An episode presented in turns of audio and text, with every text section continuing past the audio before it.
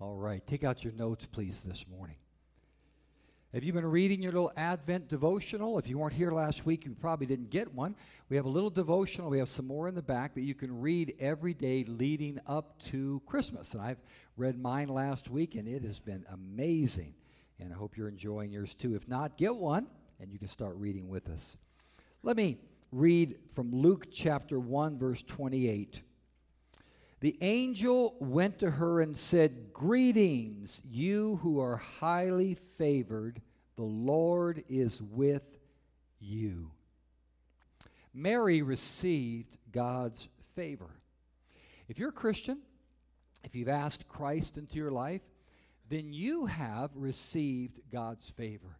The word favor really is the word grace. And when you ask Christ to be your Lord and Savior, He then gives you His grace, He gives you His favor. But if you haven't yet, you'll probably discover down the road that the favor God gives doesn't really look like what most people would think it does. Most people confuse the favor of God with God giving you favors. It's different. It's very different. And this morning, we're going to talk about what the favor of God looks like in Mary's life. We're going to follow her story, and in your life as well. So here we go. In the sixth month, God sent the angel Gabriel to Nazareth, a town in Galilee, to a virgin pledged to be married to a man named Joseph, a descendant of David. The virgin's name was Mary. Mary, who's going to be highly favored of the Lord is between the age of 11 and 15.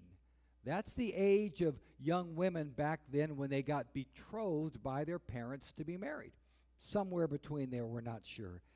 And we know some things about her life from the scriptures, but other things we know about her just from the history, from tradition, from studying what happened during that era. So, what was her life like before she was highly favored as the angel said. Well, most likely, her whole life she had grown up in a little, tiny, conservative, religious village called Nazareth. It's in the hills of Galilee, and it's not much there, but it is close to the major trade routes that connected uh, Egypt with Mesopotamia. We're not given again much detail about her childhood, but probably going back, looking at it historically, this was her life. She probably lived in a small family house made of mud, brick, and stone. And like any other young girl back then, she would have been working like crazy, grinding wheat and barley into flour, baking bread. She would have been tasked with weaving wool into clothing. If her family was rich enough to own some chickens, which a lot of them weren't, and maybe a donkey, which a lot of them weren't, then that would have been her job to feed those animals. And of course, she was always walking around with a giant water jug. Her job would have been to go to the well, bring the water back, go to the well, bring the water back, and that would have occurred many times every day. Kind of an average life back then. Except her village and her whole nation was under the occupation of the Roman Empire. Now, Rome, when they conquered somebody, they kind of let you mind your own business as long as you pay taxes and as long as you did not try to rebel. If you did rebellion, you were in big trouble. Very likely, at the outskirts of her village, there were crosses placed. And they executed rebels. And during that time, a lot of people were rebelling against Rome.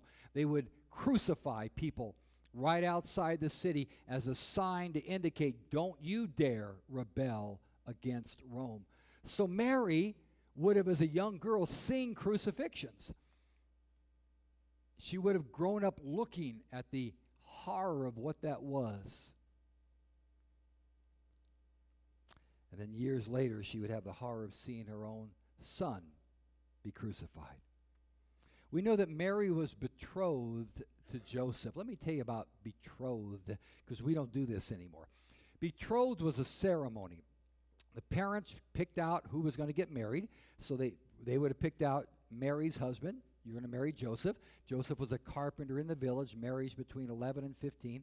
And then when you get betrothed, you actually have to have a ceremony with a priest there. So, in that sense, it's kind of like getting married, so much like getting married that if you break the betrothal, you have to get a divorce, even though you're really not technically married at all. You're expected for that year of getting ready to be married to live with your parents, to keep yourself pure, and to obey your parents, to prepare yourself, to plan with your mom and dad for this great wedding that's going to happen in the village. And like any other young, engaged girl, she's probably excited about what this is going to be, marrying this man and what's going to happen. Her life is normal until she's highly favored. What does that look like? What does it mean to be favored? And what is the favor of the Lord all about? Let's look at it. The angel went to her and said, Greetings, you who are highly favored. The Lord is with you. Mary was greatly troubled at his words. I would be too. Never seen an angel. I might have seen one without knowing it was an angel, but she kind of knew this was an angel. Pretty scary stuff. So she's troubled by the whole thing and wondered what kind of greeting this might be. But the angel said to her, Do not be afraid, Mary. You have found favor. And if you're circling notes, we've got highly favored, circle that. Found favor, circle that. You will be with child and give birth to a son and you are to give him the name Jesus, he will be great. And he will be called the Son of the Most High. The Lord will give him the throne of his father David, and he will reign over the house of Jacob forever. His kingdom will never end. Highly favored. Let's talk about favor. If I could give you a definition of being favored, of what favor is, I like this one the most. It's demonstrated delight. If I have favor for you, then I delight in you. And I demonstrate that by how I treat you. Uh, it, it's finding favor with someone. To have favor means the Lord is in accord with you, He has gracious kindness towards you. Think about a dad who has favor for his son. He loves his son, he wants what's best for his son. He's always trying to protect him from, from outside things that would hurt him. And his goal is that that son would grow and mature and flourish as an adult. And when two people have favor to one another, towards one another, they want to be around each other all the time. God's favor is a guarantee of his presence and his provision and power to accomplish whatever special purpose he has for your life. But, and this is very important, favor does not mean that your life is necessarily going to get any easier. Despite what you might have heard on TV from certain preachers, having favor with God almost certainly guarantees that your life is going to get harder. Did you know that? Well, let's look at Mary. Behold, you have found favor with the Lord. Oh, great. That's exciting. I'm highly favored. But you mean out of all these girls in the village, I'm highly favored? Out of all the people on planet Earth, I'm highly favored? Yeah, you are. Well, what's that going to look like? What's going to happen to Mary after the announcement? Let's work our way through it. She's going to become pregnant.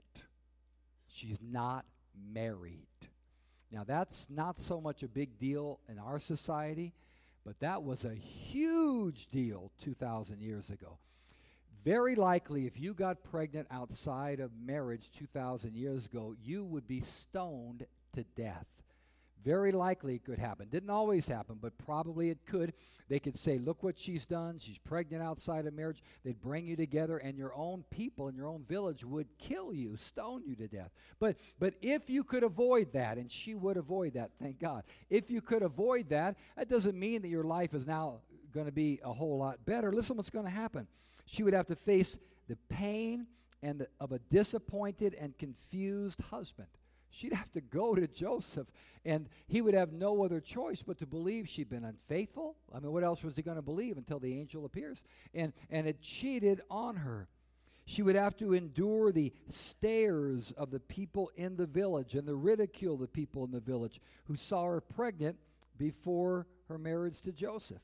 Gone were the happy the dreams of this happy, fun like wedding. It wasn't going to be like that anymore. Later on, this one who's highly favored by the Lord is going to have to travel at nine months pregnant from her town to uh, another town. Basically, waddle her way there when she's not on the back of the donkey. Because of a government census, because of a bureaucracy, she'd have to travel when she should be staying home. She'd have to give birth in a barn. How'd you like to do that, ladies? Not a whole lot of fun. Flee for her life and the life of her child into Egypt, only to return years later and face the ostracism of everyone remembering, ah, this is Mary. We remember her story. Here she is in the village. And every time somebody's whispering over in a corner, you think they're talking about me again. And the endless speculation of who the Father really was. Who is this? Who was really the Father of Jesus? And then she would see her other children not believe in Jesus during the time he was alive on earth, this family kind of uh, dynamics start to change and shift where there, there's some, some problems back and forth. And then she would see her son be killed on a cross, naked on a cross for all the world to see. Highly favored, Mary. Behold, you are favored of the Lord, highly favored of the Lord. Write this down, please. God's favor is not a carefree and easy life. God's favor is real, and God's favor is wonderful, and we're going to talk about what it is. But what it isn't is a carefree and easy life. Now, I think it's important to talk about that because there is some kind of teaching going around that when a person gives their life to Christ, that all of a sudden God's favor comes in and everything turns out great. You become healthy and wealthy and beautiful, and you never have any issues or problems, and, and all things work out amazing. But it's not true. And it wasn't true with Mary, and it certainly won't be true with any of us. Those who have favor with the Lord, they still suffer. I know people who are in God's favor and they are sick in their body and they are struggling in their body. And alternatively, people who don't even believe in Jesus. You watch their life, and some of them have no sickness. Some of the people who are atheists and want nothing to do with God at all, you watch their life, and it seems like they're incredibly happy and they got lots of money and they're, they're very healthy. This problem, this problem was, was so real in David's time, he wrote all kinds of psalms about it. Lord, why is this? The righteous are going through all this, and, and other folks are, are, are seeming like they're, they're the ones that are being blessed. What's happening here? External things like that are not an indicator of whether God's favor is a part of your life. They could be, but they're not necessarily. Multiple examples in the Bible show us this. Think about people in the Old Testament who were favored by the Lord. Noah was highly favored by God, was he not? And what did that look like? It looked like building an ark for years and decades and being ridiculed by all your neighbors.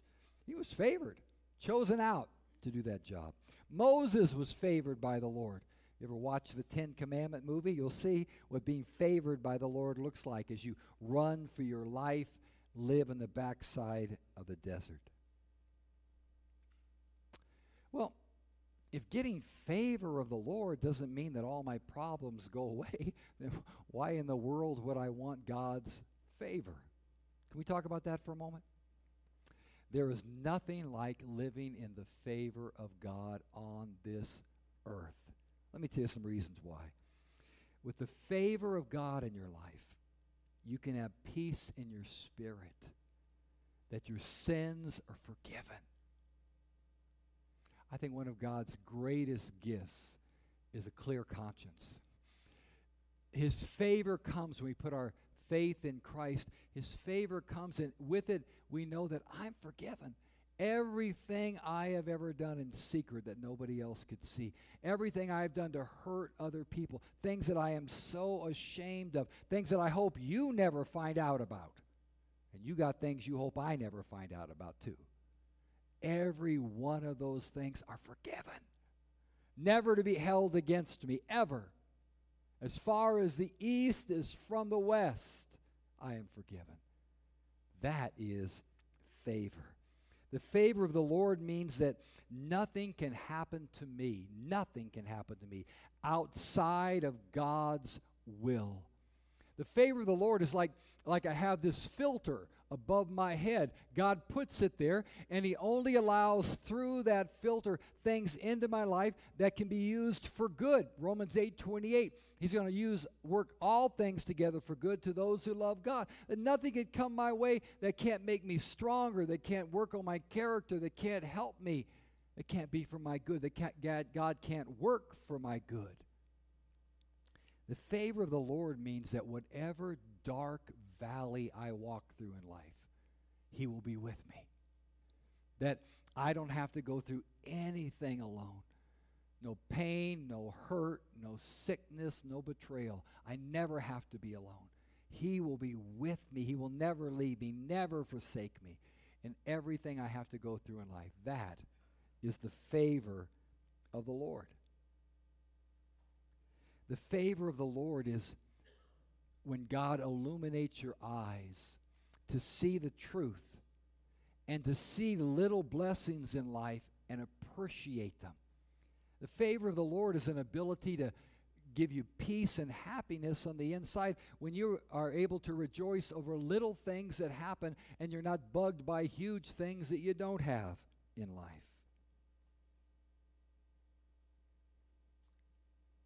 Highly favored of the Lord. I gave my life to Christ when I was 21 years of age, and I have been highly favored ever since that moment. Highly favored. If I died tonight, I would go to heaven. You talk about being favored. All of my sins are forgiven. God has been with me every moment. God has helped me through all the hurt and the pain and the guilt and the shame. Highly favored of the Lord. Mary's going to experience all of that, but not yet. For now, there are questions. For now, there are, well, how does that going to work? For now, there is, I'm not sure I even want this highly favored kind of deal. How will this be? Mary asked the angel, since I am a virgin. Now, they didn't have uh, classes back then on sex education, but apparently moms taught their daughters really well, and she, she understood this whole concept, and she thought, ah, oh, this is not going to work. How's it going to happen? And the angel answered, The Holy Spirit will come upon you, and the power of the Most High will overshadow you. So the Holy One to be born will be called the Son of God. Even Elizabeth, your relative, is going to have a child in her old age. And she who was said to be barren is in her sixth month. For nothing is impossible with God. Uh, well, God, I, uh, angel, uh, speaking for God, I I'm not doubting, but I, I'm saying, like, how does that work? And the angel said, Well, I'll tell you how it works. It's, it's, it's going to be supernatural. You know, your, your cousin Elizabeth, she's old, you know, barren for most of her life. I mean, all of her life, never had a child. Um, she's going to now have a child. See, that's supernatural, right? Well, yours, Mary, is going to be supernatural like that, but like times a hundred, because it's not, not just a matter of you being old and having a child. You're going to have a child without ever being with a man. Oh, she says. Wow. Supernatural like that. Pretty cool. I am the Lord's servant, Mary answered. May it be to me as you have said. Wow. And the angel left her. That is faith. That is real faith. That is saying yes to the invitation of God to enter into His favor. Write this down, please. God's favor always requires our faith response. That's how we come to know Jesus. He extends his favor to us by sending his son to the earth to die for us. And to receive his favor, we just have to respond in faith and say, Yes, I believe that Christ died for me. I receive him as my Savior. Our faith response means his favor enters our life. At that time, Mary got ready and hurried to a town in the hill country of Judea, where she entered Zachariah's home and greeted Elizabeth. Now, this is an interesting part of the story. Why does she hurry away right away? Uh, why does she leave on the first stage out of town, so to speak? Why is she going to go visit another town to see her cousin Elizabeth so quickly? And I loved it this week. I read all the people's ideas that they've had, like why she left right away. Some said she wanted to go and just confirm with Elizabeth what the angel said, just to confirm her own faith, to strengthen her own faith. Some said she wanted to go and talk to Elizabeth because, man, they both had these supernatural experiences. And sometimes in life, you need somebody else who can understand what you're going through to talk to you about it. Somebody else said maybe she wanted to get out of town before she started showing. and I'm thinking, I can kind of see that as well because nobody might know she's pregnant now, but pretty soon they're all going to know. And maybe she wants a little reprieve in another place where she can debrief and process all that before she has to return home again to face Joseph and her parents and his parents and the whole village.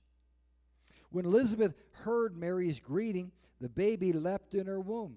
And Elizabeth was filled with the Holy Spirit. In a loud voice, she exclaimed, Blessed are you among women, and blessed is the child you will bear.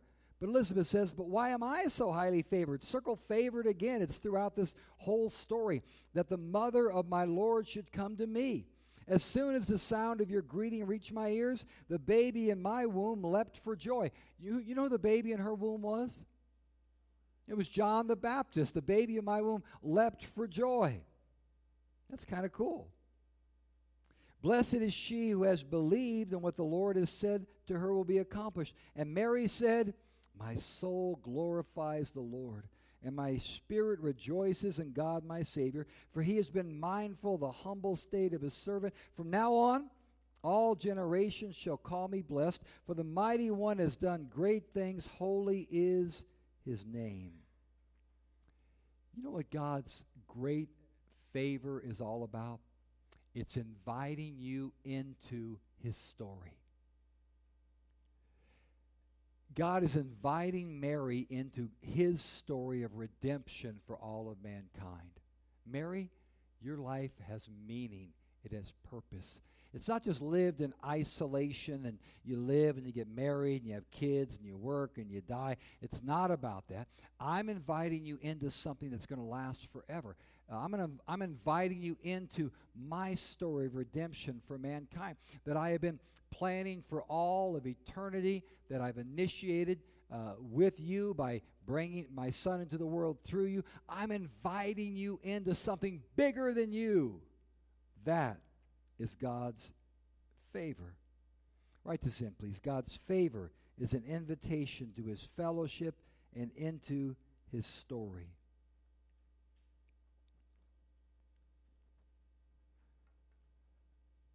There is something inside of every one of us that knows there has to be more to life. There has to be more to life than just living and getting old and then dying. It's something innate within every human. The life has to have more meaning than that. Uh, one of my favorite Brooks and Dunn songs uh, is called Believe, and towards the end, uh, one of the lyrics is there, there has to be more than this, there has to be more than this, and there does. Who put that thing in us that there has to be more than this? Why is it universal? God put it in us. And something in us knows that our lives will only have meaning as they're connected to something that was going on before us and will live long after us. I think the favor of God, the greatest favor God shows us, is when He says, You, come into my story. You, I'm inviting out of your quiet life of desperation. You, I'm inviting you out of a life that doesn't seem like it has any purpose or meaning. I'm inviting you in to the greatest adventure of all. My story to redeem mankind, to undo what happened with Adam, to create for myself a church, a people, an eternal family that's going to live forever. I'm inviting you in. First of all, I'm inviting you to come to know me, and then I'm inviting you to share the story, my story, with the world. I'm inviting you to become connected with other Christians in a local church. I'm inviting you to discover your gifts and talents and, and decide where can I serve in such a way that it's going to make a difference in reaching out to people that don't know Jesus. I'm inviting you into a family where you can find love and fellowship and pray for one another and care for one another. I'm inviting you into something that's going to send missionaries out, support missionaries. I'm inviting you into something that's committed to letting other people outside of it know that there is a God that loves them, that died for them, that rose again on the third day. Your life can have meaning. I'm inviting you into something that's going to last forever that's involved in the greatest purpose of the universe. I think that's being highly favored by the Lord. I was talking to my wife a little while ago and through this subject, and we said, Have we been favored by the Lord? And we wrestled through it and thought about it, and you know, and, and, and we came to this conclusion, the same one in Scripture, that the greatest favor, the greatest indication of God's favor is that our life has mattered. Isn't that something? That your life matters. That's the favor of God. Everything we do matters. That's God's favor. Worship team, would you return today? Now, did Mary know all of this? Absolutely not. What did she know? I'm pregnant. And I'm a I'm barely a teenager.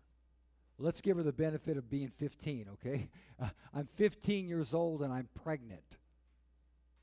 Wow, that's all I know. And all I know is this is not supposed to happen in my village. And my whole life is going to be very, very impacted by this. That's all she knows for now. But she hears the words, highly favored. And now, 2,000 years later, we know Mary's name, do we not? We know the key role she played in God's story of redemption for the world she was highly favored. Every year we sing about her. That's pretty highly favored. Every year we tell her story of how she said, Lord, be it unto me as you have said. Every year we tell the difference she made for the world. That's a life that matters. And that's your life. If your life is connected with his story. So, Mary, did you know? I love this song. Mary, did you know? She didn't know it all. We don't need to know all that God's going to do, but we are highly favored. Don't be moved by what you see on the outside. Your bank account goes up and down. You get well, you get sick, people leave you. That's life. This is not heaven. But highly favored has to do with something else altogether. Let's stand and sing.